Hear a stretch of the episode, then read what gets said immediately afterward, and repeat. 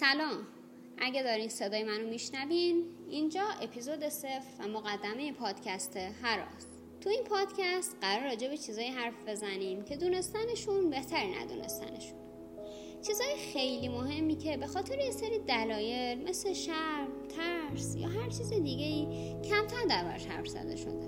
و همین باعث شده که نتونیم خیلی جاها دیگران و حتی جای خودمون رو درک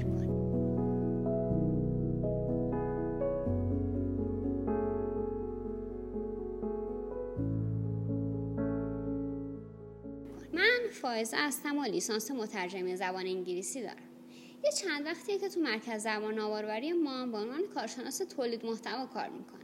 هر روز با کلی مقاله پزشکی سر و کار دارم و یه سری از این موضوع اونقدر برام جالبن که تصمیم گرفتم پادکست هرا رو درست کنم و این اطلاعات رو با شما هم به اشتراک بذارم.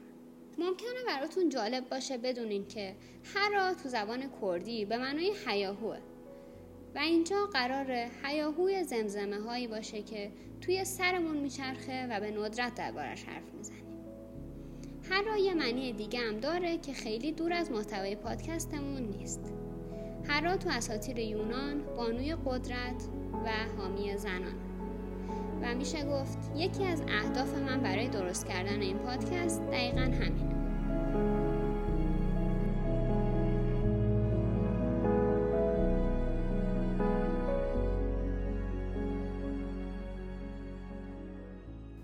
ممنون از اینکه هر رو برای شنیدن انتخاب کردید. امیدوارم که از شنیدن این پادکست لذت ببرید.